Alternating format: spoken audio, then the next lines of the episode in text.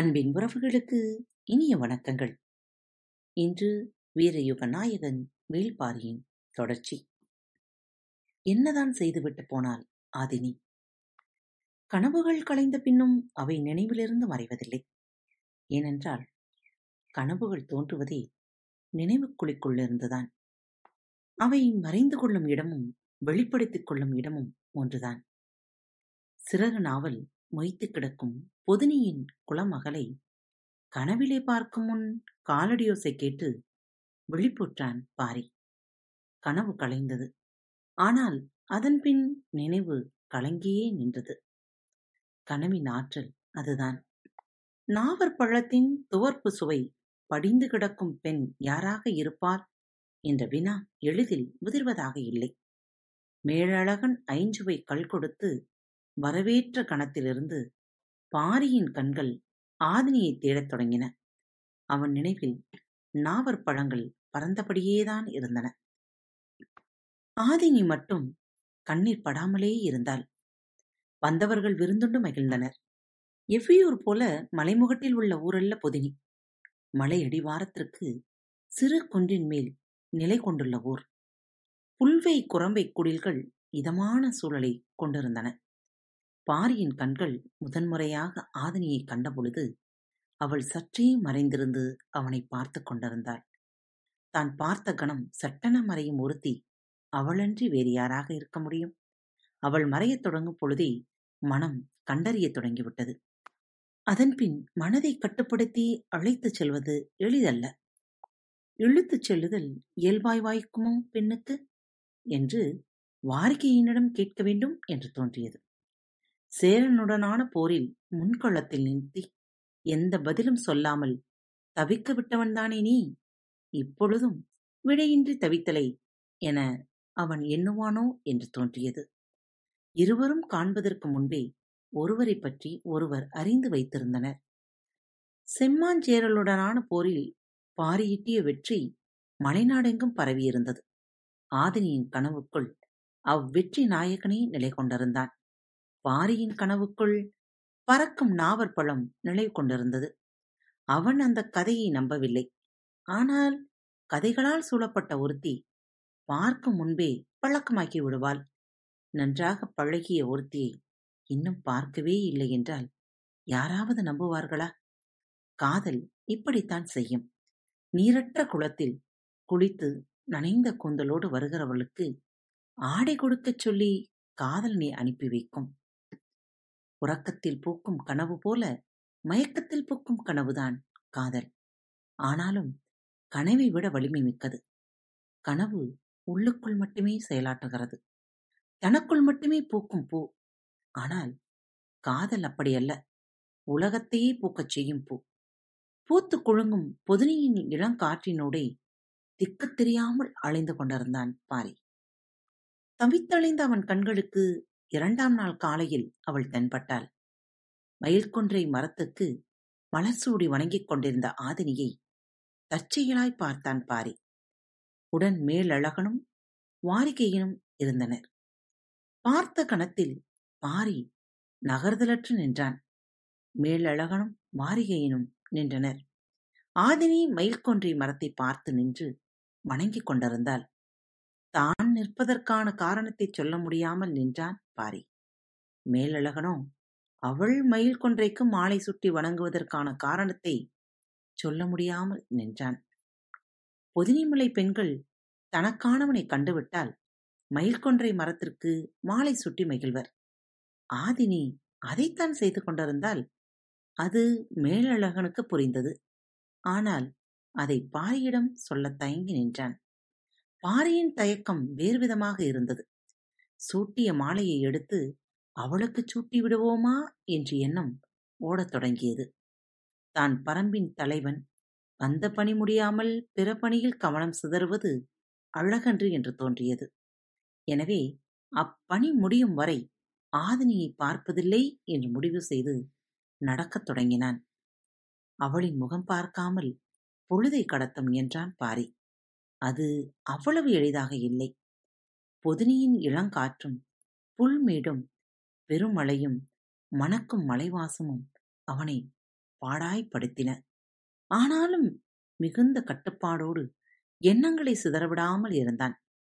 ஆனால் ஆதினியோ தனது நிழல் அவனது நிழல் படும்படி பொழுதுக்கு ஒரு முறை நடந்து கொண்டிருந்தாள். அவள் கைவீசி நடந்த பொழுது பழக்கையின் நீள்நிரல் தனது மார்பை அணைத்துச் சென்ற பொழுது துடித்து போனான் பாரி. நிழலுக்குள் புகுந்து உடலுக்குள் வெளிவந்து கொண்டிருந்தால் ஆதினி. என்னதான் செய்ய முடியும் பாரியால்? மூன்றாம் நாள் மாலை நேரத்தில் பொருத்தமான சூழலில் சாணைக்கல் பற்றிய பேச்சு வந்தது. பாரிக்கையனும் கூழையனும் மிகுந்த மகிழ்வோடு அதில் பங்கெடுத்தனர். பாரி அக்கல்லினை பரம்புக்கு தந்துதவ வேண்டும் என்று கேட்டான். மேலழகனும் அதற்கு சம்மதித்தான். இப்பேச்சு நடந்து கொண்டிருக்கையில் சற்று தொலைவில் நெல்லிமரம் ஒன்றின் அடியில் தோழிகளோடு விட்டிருந்தாள் ஆதினி. பாரி கேட்டதும் மேலழகன் ஒப்புக்கொண்டதும் ஆதினியின் காதிலே விழுந்தன. ஒரு கணம் திகைத்தாள் ஆதினி. பாரியா இதை கேட்டது என மீண்டும் ஒரு முறை மனதுக்குள் உறுதிப்படுத்தினாள். அவள் கண்கள் கலங்கின. சட்டென அவ்விடம் விட்டு அகன்றாள். உடனிருந்த தோழிகளுக்கு காரணம் புரியவில்லை. மேலழகன் சாணைக்கல்லினை தர ஒப்புக்கொண்டதற்கு பிறகுதான் பாரியின் மனம் இயல்பு நிலைக்கு திரும்பியது. அதன்பின்தான் அவன் கண்கள் ஆதினியை தேடத் தொடங்கின. அவள் நெல்லிமரமிட்டு அகன்றிருந்தாள். தேடி பார்த்தான் அவளை காணவில்லை. மறுநாள் காலையில் எழுந்ததும் பாரியின் கண்கள் அவளைத்தான் தேடின. மேலழகன் வந்தான். சாணைக்கல் இருக்குமிடம் செல்ல எல்லோரும் ஒன்று கூடினர்.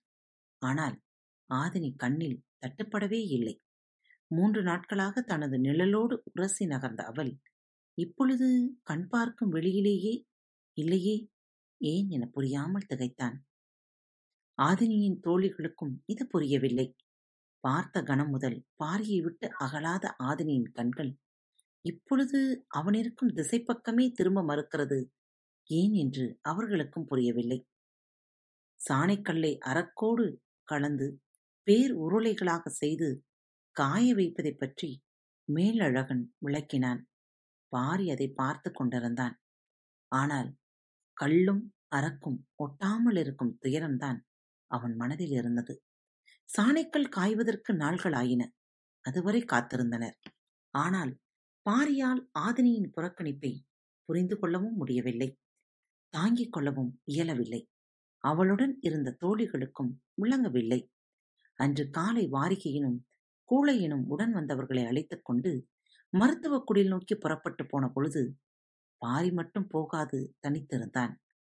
இன்று ஆதினியை கண்டு பேசுவது என முடிவோடு இருந்தான். சிற்றோடைகளில் இருந்த செண்பக மரத்தின் அடியில் அவள் அமர்ந்திருந்தாள். தனித்திருந்தவளின் முகத்தில் கவலையின் கீற்று தென்பட்டது. குழப்பத்தின் பிடியிலிருந்து பாரி அவள் முன்னர் வந்து நின்றதும் பேச ஏதுமற்ற அவள் புறப்பட ஆயத்தமானாள் மறித்த பாரி என்னை விட்டு அகழ்வதன் காரணம் என்ன? எனக் கேட்டான். நிமிர்ந்து பாரியின் கண்களை பார்த்தாள் ஆதினி. பார்வையின் பொருள் அவனுக்கு புரியவில்லை. அவள் சொன்னாள் பரம்பின் தலைவன் நான் நினைத்தது போல் இல்லை. அதிர்ந்தான் பாரி. அவள் எதன் பொருட்டு இவ்வார்த்தையை பயன்படுத்துகிறாள்? என புரிந்து கொள்ள முடியவில்லை. ஒருவேளை இவள் தந்தையிடம் சாணைக்கல் வேண்டும் என உதவி கேட்டதால் இப்படி எண்ணுகிறாளோ என்று தோன்றியது. இதில் தவறொன்றும் இல்லையே. வேளிர் குலம் தங்களுக்கு தேவையானதை கொடுத்து மாற்றிக்கொள்ளும் பழக்கம் எப்பொழுதும் உள்ளதுதானே? இதற்கு ஏன் இப்படி நினைக்க வேண்டும் என்று எண்ணியபடி அவளை பார்த்தான். அவள் நேர்கொண்ட பார்வையை கீழிறக்காமல் இருந்தாள். அவளின் உறுதி பார்வையின் கோணத்திலேயே வெளிப்பட்டுக் கொண்டிருந்தது. பாரியால் புரிந்து கொள்ள முடியவில்லை. யான் செய்த பிள்ளை என்ன என்று கேட்டான். குலத்தலைவனுக்கு எது அழகு? தன் குலம் காக்கும் துணிவும் வீரமும். அவை இரண்டும் இருப்பதனால் அவன் தலைவனாகிறான். ஆனால் அவனுக்கு அழகு சேர்ப்பது அவற்றையும் மீறிய பண்புகள்தானே இது கேள்வி அல்ல. விடை. நான் பண்பு பாராட்டுவதில் குறையேதும் வைத்தேனா என்று மனதுக்குள் எண்ணத் தொடங்கிய பொழுதே குரலின் வீரியம் குறையத் தொடங்கியது. சிறு செருமல் கொண்டு நிலைமையை சமாளித்தபடி பாரி கேட்டான் நீ கண்டறிந்த குறையை தயக்கமின்றி சொல். குறையைச் சொல்வதில் எனக்கு தயக்கமில்லை. ஆனால் சொல்லும் உரிமை இல்லாததே எனது தயக்கத்திற்கு காரணம். நீ மயில் கொன்றைக்கு மாலையிட்ட போதே மனதளவில் நாம் உரிமை கொண்டு விட்டோம். பின் ஏன் தயங்குகிறாய்? ஆதினுக்கு சற்றே அதிர்ச்சியாக இருந்தது. பொதினியின் வழக்கத்தை அதற்குள் பாரி அறிந்து கொண்டானே என்று தோன்றியது. பரம்பின் தலைவன் வந்துள்ளான் என அறிந்ததிலிருந்து எனது மனம் நிலை கொள்ளவில்லை வேளிர் கூட்டத்தின் இணையற்ற வீரனாக உம்மை பற்றிய கதை காடெங்கும் பரவி கிடக்கிறது. உன்னை பார்க்காமலே நான் காதல் கொண்டு கடந்தேன். உனது வருகை நான் காதல் கொண்டு நீண்ட நாட்களுக்கு பின்னதான் நடந்தது என்றாள். பாரி வியப்பற்று கேட்டுக்கொண்டிருந்தான் ஆனால் சொல்ல சற்றே தயங்கினாள். பாரி அவளது வார்த்தையை கூர்ந்து கவனித்தான். பொதினிமலை வருகிறவர்கள் தம் குளம் காக்க மருத்துவ உதவியைத்தான் கேட்பார்கள். நீயோ ஆயுத உதவியை கேட்டாய். என்னால் அதை ஏற்றுக்கொள்ள முடியவில்லை. ஆதினி கூறிய பிறகு பாரியின் மன அழுத்தம் சற்றே குறைந்தது. அவன் சொன்னான் வேளிர் கூட்டத்தில் மருத்துவ அறிவில் உச்சம் கொண்டவர்கள் பொதினிமலை வேளிர்களே என்பதை நான் அறிவேன். ஆனால் எங்களுக்கு தேவையானதைத்தானே நாங்கள் கேட்க முடியும்? மறுமொழி ஆதினியை மேலும் அதிர்ச்சிக்குள்ளாக்கியது. தங்களுக்கு என்ன தேவை என்பதையே அறியாமல் குளத்தலைவன் எப்படி இருக்க முடியும்? ஆதினியின் சொல் கடும் தாக்குதலாக இருந்தது. எதன் பொருட்டு இவ்வார்த்தைகளை பயன்படுத்துகிறாள் என்பது பாரிக்கு புரியவில்லை. பரம்பின் தேவைகளை நான் அறியவில்லை என்றா சொல்கிறாய்? கேள்வியை பாரி முடிக்கும் முன் ஆதினி சொன்னால் ஆம் மீண்டும் அதிர்ந்தான் பாரி. பரம்பு நாட்டை பார்த்தறியாதவள் பரம்பின் தேவியை நான் அறியவில்லை என்று எப்படி சொல்ல முடிகிறது? அதிர்ச்சியும் ஆவேசமுமாக மாறியது மனம். சற்றே மனதை அமைதிப்படுத்தியபடி பாரி சொன்னான் நீ பரம்பை அறியாதவள். பரம்பும் தேர்ந்த மருத்துவ குடிகளைக் கொண்டதுதான். எனவே எங்களுக்கு அது சம்பந்தமான தேவை எதுவும் எழவில்லை. எனவேதான் நாங்கள் மருத்துவ உதவி எதுவும் கேட்கவில்லை. சாணைக்கல் என்று பாரி பேசிக் கொண்டிருக்கும் பொழுது கையை உயர்த்தி பேச்சை நிறுத்தச் சொன்னாள். ஆதினி அவள் பார்வையில் இருந்த அழுத்தமும் கையை உயர்த்திய வேகமும் இடைவெளியின்றி நிறுத்தியது பாரியின் சொற்களை. பாரி விழி அசையாமல் அவளை பார்த்து கொண்டிருந்தாள். ஆதினி சொன்னால் மருத்துவ தேவை எதுவுமில்லாத ஒரு குளம். தன் குல ஆசானின் மூன்று மகன்களையும் ஆட்கொள்ளி மரத்திற்கு சாகக் கொடுப்பானேன்? ஒற்றை கேள்வியால் பாரியை இரு கூறுகளாக பிளந்தாள் ஆதினி. தொலைவில் கூழையனும் வாரிகையினும் பிரண்டை தேய்த்த சிரட்டையும் பூனை வணங்கியையும் பார்த்துவிட்டு பாரியை நோக்கி வந்தனர். அவர்கள் வருவது அறிந்த ஆதினி அவ்விடம் விட்டு நகர்ந்தாள். உரைகல்லென்ன நிலை கொண்டிருந்த பாரியை பார்த்த வாரிகையினும் கூழையனும் திகைத்து நின்றனர். பாரியின் அதிர்ச்சி களைய நாளானது. சாணைக்கல் காய்ந்து கொண்டிருந்தது. செங்கார் செய்வல் விருந்து நாள்தோறும் நடந்தது. பாரி அதன்பின் ஒவ்வொன்றாக அறியத் தொடங்கினான். ஆட்கொள்ளி மரத்தின் அருகிற் செல்ல பொதினி மருத்துவர்கள் வழி கண்டுள்ளனர் என்பது பிறகுதான் தெரிய வந்தது. சேராங்கொட்டை விதையுடன் மூன்று விதமான மூலிகைகளை அரைத்து உடலங்கம் தேய்த்துக் கொண்டால் அதன் அருகில் சென்று வரலாம் என்று சொன்னார்கள். சரி இவ்வளவையும் தேய்த்து அதன் அருகில் செல்ல வேண்டிய தேவை என்ன என்று கேட்டபொழுது அதற்கு அவர்கள் சொன்ன காரணம் பேரதிர்ச்சிக்கு உள்ளாக்கியது. பொதினிவாழ் வேலை கூட்டத்தின் மருத்துவ அறிவு எவ்வளவு உச்சம் கொண்டிருக்கிறது என்பதை பாரியால் அப்பொழுதுதான் முழுமையாக புரிந்து கொள்ள முடிந்தது. செம்மாஞ்சேரலுடன் போரிட்டு அடைந்த வெற்றி மட்டுமன்று. தேக்கனின் மகன்களை ஆட்கொள்ளி மரத்திற்கு சாக கொடுத்தது கூட கதைக்கதையாய் மலையெங்கும் பரவி கிடக்கிறது என்பதும் பாரிக்கு புரிந்தது. வந்த புதிதில் சாணிக்கல்லை பற்றியே கேட்டுக்கொண்டிருந்த பாரி இப்பொழுது ஆட்கொள்ளி மரத்துக்கான மருத்துவத்தையே கேட்டுக்கொண்டிருக்கிறான் என்பதை மேலழகன் கவனித்தபடி இருந்தான். வேளிர் கூட்டத்தோடு ஒரு மாற்று செய்யலாம் என்பது முன்னொரு வாக்கு. ஆனால் பாரி இருபொருள் கேட்பானோ என்று தோன்றியது. சாணைக்கல் அறக்கோடு காய்ந்து இருகப் பற்றி வட்டவடிவ உருளையாக மாறியது.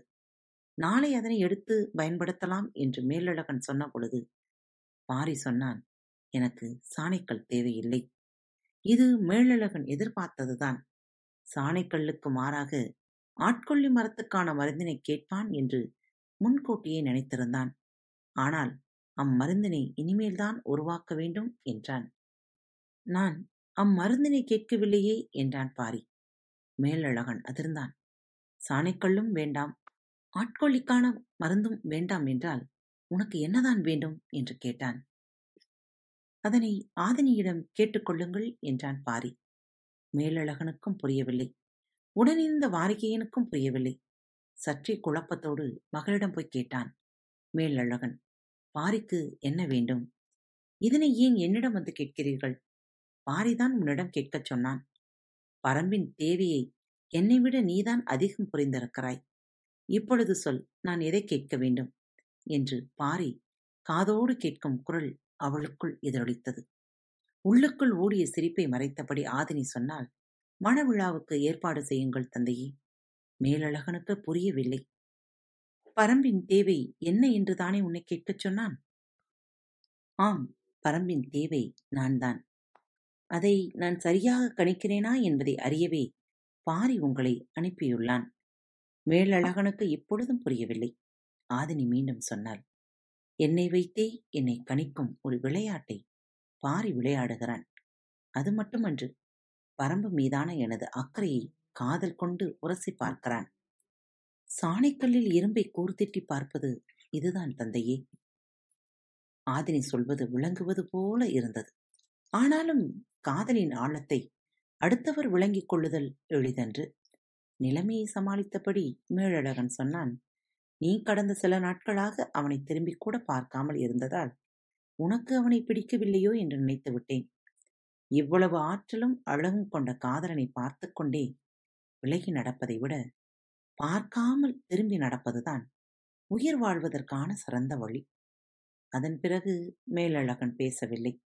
மணவிழாவுக்கு வரச் சொல்லி எவ்வியூருக்கு வீரர்களை அனுப்பி வைத்தான் வருகையன். நான்கு அருவிகளையும் எட்டு முகடுகளையும் கடந்து பாய்ந்து சென்றது காதலின் கதை. பொதினியின் மகிழ்வுக்கு அளவேதும் இல்லை. விருந்து நாள்தோறும் நடந்தது. பரம்போடு மனவுறவு காண்பது வேளிர் குல பெருமை என ஊரே மனம் நெகிழ்ந்து கொண்டாடியது. இறைச்சிகளின் சுவை சுனைநீரின் கலவையோடு இணைந்தது.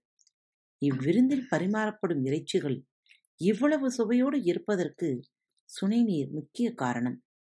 இடி விழுந்து பாறைகள் பிளவுறுதல் ஒவ்வொரு ஆண்டும் நிகழ்ந்து கொண்டே இருக்கிறது. ஆனால் பாறையின் பிளவுகளின் ஊடே உருவாகும் புதிய சுனைநீர் கடினத்தன்மை கொண்டிருக்கும். ஆழ புதைந்த இடியில் உருவான நிலவுப்பு நீரில் கலந்து சில மாதங்களாவது வந்து கொண்டே இருக்கும். அந்நீரில் வேக வைக்கப்படும் இறைச்சி இணையற்ற சுவை கொண்டிருக்கும். உளுந்த இடியின் நாட்கணக்கும் பிடிபட்ட விலங்கின் வயது கணக்கும் இணைந்ததுதான் இலையில் விருந்தாகிறது. இயற்கையின் வெவ்வேறு ஆற்றலை உணவாக சமைக்கத் தெரிந்ததுதான் மனிதனின் மகத்தான கண்டுபிடிப்பு. பொதுனி மக்கள் இறைச்சி தொடங்கி இடிவரை பலவற்றை சமையலுக்கு பயன்படுத்தினர். மண்ணும் தாதுக்களும் என்னவெல்லாம் செய்யும் என்பதில் இவர்களுக்கு இருக்கும் ஆற்றல் இணை சொல்ல முடியாது. புதிய இடியூற்றின் சுனைநீர் கொண்டே விருந்துக்கான இறைச்சி ஏற்பாடானது. வாரிகையினும் உடன் வந்த எவரும் எதனையும் விட்டு வைக்காமல் விருந்தை உண்டு மகிழ்ந்தனர். பொதினியின் ஐன்சுவை கல்லுக்குள்ள குணம் தனிதான். அதனை விளக்கியபடியே மேலழகன் சொன்னான் ஆதினி மயில்கொன்றை மரத்திற்கு மாலையிட்ட அன்றே இத்திருமணம் முடிவாகிவிட்டது. சின்னதாய் சிரித்தான் வாரிகையன். ஏன் சிரிக்கிறீர்கள்? எனக் கேட்டான் மேலழகன். அதற்கு முன்பே முடிவாகிவிட்டது என்றான் வாரிக்கையன் மேலழகனுக்கு புரியவில்லை. பரம்பின் ஆதிக்கல்லான ஆலம்பனை கல்லை மனவுறவுக்காக மட்டுமே கொடுக்கும் பழக்கம் எங்களுடையது என்றான் வாரிக்கையன். அப்படியென்றால் நீங்கள் சாணைக்கல்லுக்காக வரவில்லையா? சாணைக்கல்லுக்கு மட்டுமென்றால் பாரி ஏன் வர வேண்டும்? நாங்கள் மட்டும் போதாதா? பாரி அறிந்துதான் வந்தானா? சிரித்தபடி வாரிக்கையன் சொன்னான் நாங்கள் யாரும் அறிய மாட்டோம் என்று நம்பி வந்தான். அவன் அப்பனுக்கே மணமுடித்து வைத்தவன் நான். என்னிடமே விளையாடுகிறான் என்றான். உங்களுக்கு இந்த செய்தி தெரியாதா? சாணிக்கல்லை பற்றி செய்தி சொன்ன முதுபாணனிடம் இவன் அதிகம் வினவியது ஆதினியை பற்றித்தான். அப்படியா? எனக் கேட்டான் மேலழகன். இடிநீரில் இறைச்சியை சேர்க்கும் உங்களுடைய அருவி போலதான் ஆயுதத்தோடு ஆதினியை சேர்த்தான் பாரி. மேலழகன் வியப்பிலிருந்து மிழ நேரமானது. குன்றின் சிறுபாறை முனையில் அமர்ந்திருந்தான் பாரி. அவனது தோளிலே சாய்ந்திருந்தாள் ஆதினி. கும் இருட்டு நிலை கொண்டிருந்தது. பாறையின் முகப்பில் ஏன் அமர வைத்திருக்கிறார்கள்? ஏதாவது காரணம் இருக்கும் என்று சிந்தித்தபடி இருந்தான். இருளுக்குள்ளிருந்து முழு நிலவு மேலேறி வரும் நேரம் நெருங்கிக் கொண்டிருந்தது. பற்றிய தோளிலிருந்து முகம் விளக்காமல் ஆதினி கேட்டால் எதை பற்றி சிந்தித்துக் கொண்டிருக்கிறீர்கள்? மெல்லிய குரல் மேலெழுந்து வந்தது. குலத்தின் தலைவனுக்கு எது அழகு? ஆதினி இதை எதிர்பார்க்கவில்லை. விடை சொல்ல வாயெடுத்தவள் சற்றே அமைதியானாள். ஏன் விடை சொல்ல மறுக்கிறாய்? அழகான தலைவன் தன் குலத்தோடு சேர்ந்த பிறகு நான் சொல்ல என்ன இருக்கிறது? சொல்லி நிறுத்திய ஆதினி அசைவற்று அவனை பார்த்து கொண்டிருந்தாள். காதலியிடம் கற்றுக்கொள்ளும் சுகம் ஆணுக்கு வாய்ப்பது அரிது. நீ எனக்கு என்னுடைய அறியாமையை காண்பித்தாய். என்னுள் புகும் உனது ஆற்றல் என்னை திகைக்கச் செய்துவிட்டது. ஆதினி சொன்னால் என்னுள் புகும் உனது ஆற்றல் என்னை என்ன செய்கிறது தெரியுமா? பாரி மெல்ல தலையசைத்து தெரியவில்லை என்றான். அவன் தோள் தழுவிய கையை சற்றே மேல் நகர்த்தி இந்த அறியாமைதான் பேரழகு என்றாள். இமைகள் மூடத் தலைப்பட்ட பொழுது உச்சி மலையிலிருந்து பெரும் காற்று வீசி இறங்கியது எதிர்ப்புறக் குன்றின் பின்புறத்திலிருந்து முழு நிலவு மேலெழ மஞ்சள் ஒளியில் மரங்களின் நுனி இலைகள் கூசி சிலித்தன மயங்கிய பாரி இயற்கையின் பேரழகை விஞ்சும் ஆற்றல் தனது கன்னத்தை ஏந்தி நிற்கும் கைகளுக்கு இருக்கிறதோ என நினைத்துக் கொண்டிருக்கையில் ஆதினி சொன்னால் கண்களை மூடுங்கள் உலகின் பேரழகை காட்டுகிறேன். அவள் சொல்லிய விதமே பெரும் மயக்கத்தை ஊட்டியது. என்ன செய்யப் போகிறாள் என அறியும் ஆவலில் கண்களை மூடினான். இவ்வளவு புழு தனது உடலோடு ஒட்டியிருந்த அவள் தன்னை விட்டு விலகுகிறாள் என்பதை உணர்ந்தபடியே இருந்தான் பாரி. சிறிது நேரம் எதுவும் சொல்லாமல் இருந்தாள். பாரியின் எண்ணங்கள் எங்கெங்கோ போய் திரும்பின. இப்பொழுது கண்களை திறங்கள் என்றாள். பாரி மெல்ல கண்களை திறந்தான். எதிரில் ஆதினி நின்று கொண்டிருந்தாள். சிறு புன்னகையோடு அவனையே பார்த்து கொண்டிருந்த அவள் வலப்புற மலையுச்சியை கை காட்டி அங்கே பாருங்கள் என்றாள். பாரி திரும்பி பார்த்தான். நிலவொளியில் மலையுச்சியை பார்த்து கொண்டிருக்கையில் ஏதோ ஒரு வேறுபட்ட தன்மையை உணர்ந்தான். என்னவென்று புரியவில்லை.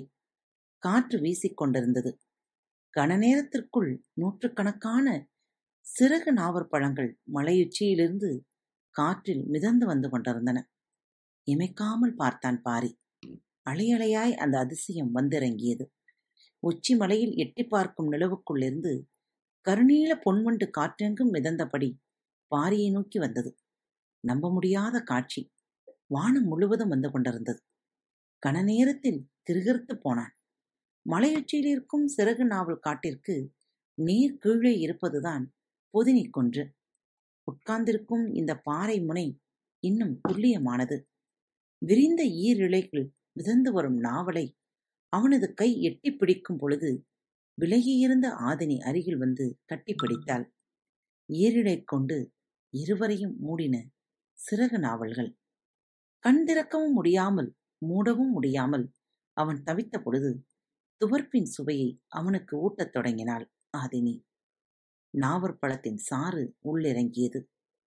பறப்பதற்கு ஈரலை கூட தேவையில்லை. ஈர் இதழே போதுமானதாக இருந்தது. காத்திருங்கள்.